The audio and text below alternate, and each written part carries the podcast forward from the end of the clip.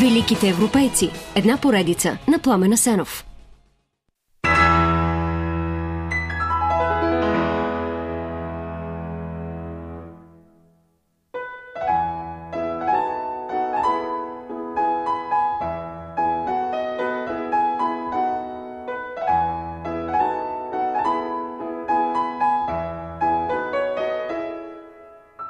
Кой пък беше Едуар Мане, ще попита някой.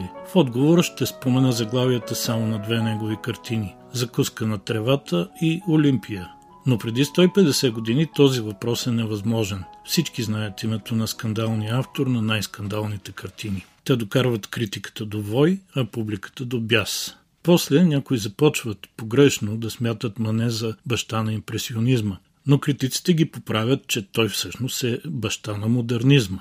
Но, казват пък художниците, преди да лепим етикети на Едуар Мане, трябва да знаем, че той първо е гениален художник. Мане е роден през 1832 година в Париж, в богато семейство. Майка му е дъщеря на дипломат, баща му е съдя и виж чиновник в Министерството на правосъдието. Той очаква сина му да учи право, но малкият е кълпазанин. В училище не му е интересно. Обича обаче да рисува и таланта му личи. Подкрепя го Войчо му, ексцентричен тип, който води Едуар в Лувара и после лично му плаща курс по рисуване.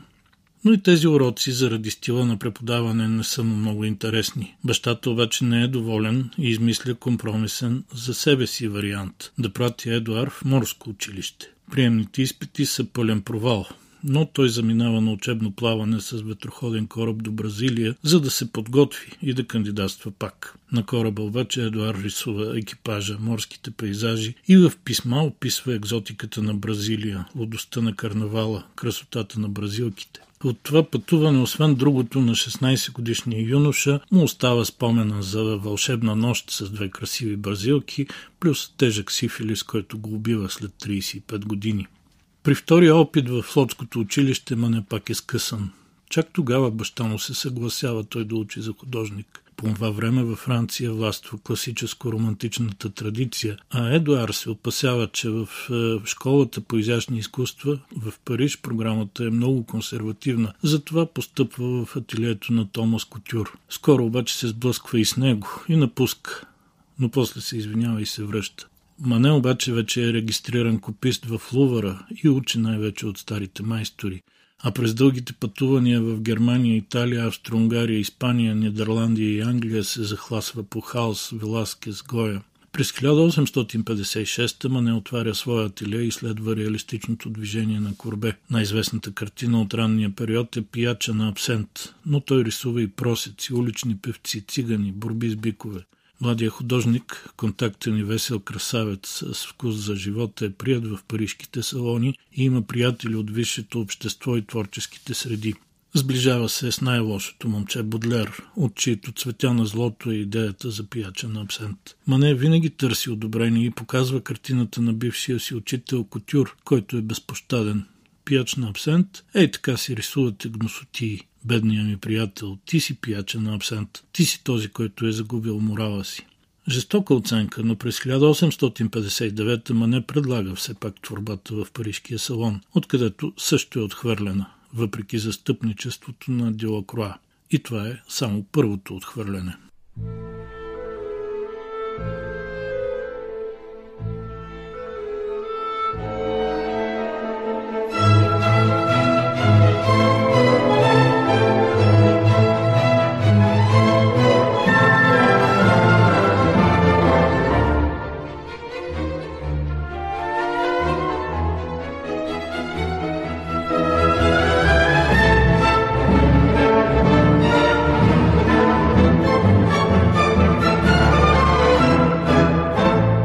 През 1861 идва и първия голям успех на Едуар Мане. В салона са прияти испанската певица и портрет на родителите му. Междувременно той прави и силно критикувани творби на религиозна тема, но Емил Зола го защитава. В тях намирам целия Мане, с пристрастията на очите му и дързостта на ръката му. Казано бе, че този Христос, неговия не е Христос. И аз допускам, че може да е така. За мен това е труп, нарисуван в пълна светлина, с откровенност и сила И дори харесвам ангелите на заден план, тези деца с големи сини криле, които имат толкова нежна и елегантна странност. Така постепенно идва ред на голите тела, с които мане скандално се прочува.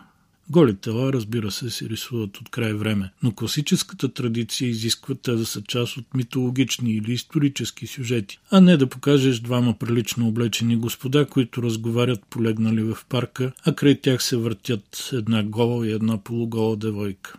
Двете можеха да минат за музи, ако сюжета и персонажите не бяха съвременни, значи са проститутки. Няма значение, че картината е реплика на селски концерт на Джорджония. Нямат значение нейните художествени достоинства, които, впрочем, нито публиката, нито критиката разбират. През 1863 Закуска на тревата е отхвърлена от официалния салон, но попада в салона на отхвърлените и вдъхновява там група младежи, които скоро стават известни като импресионисти. През 1865 Мане пак пробва в официалния салон, въпреки предизвикателствата на голата Олимпия и от към сюжет, и от към художествена реализация.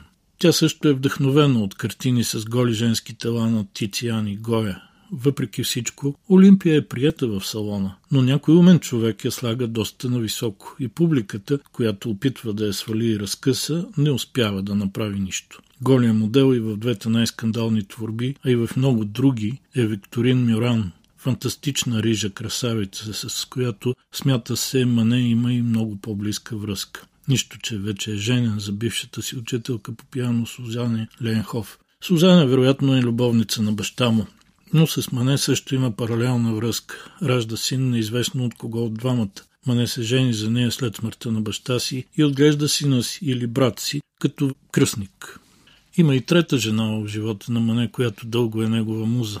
Тя е Бърти Моресо, красавица с дълбоки черни очи и немирна коса, единствената жена художник сред импресионистите. Думата муза няма мъжки род, но да уточня, че от гледна точка на Бърти, Мане е нейната муза.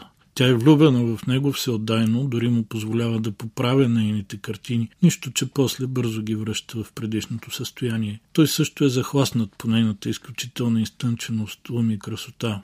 Неясно остава докъде стигат отношенията им, но после тя се жени за брат му и пише на сестра си, че това е добър брак, защото все пак остава близо до Едуар.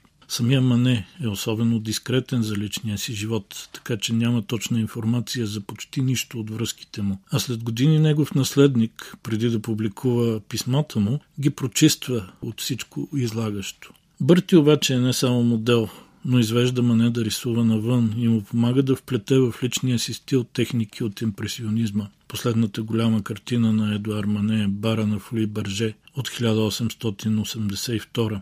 Тогава той е вече така слаб от съпътстващите си филиса болести, че едва държи четката, но прави истински шедьовър. Последните дни от живота си художника Едуар Мане прекарва в неописуеми мъки. Той умира през 1883 на 51. А Едгар Дега, негов приятел и съперник, заявява, Мане беше по-голям, отколкото всички ние сме предполагали.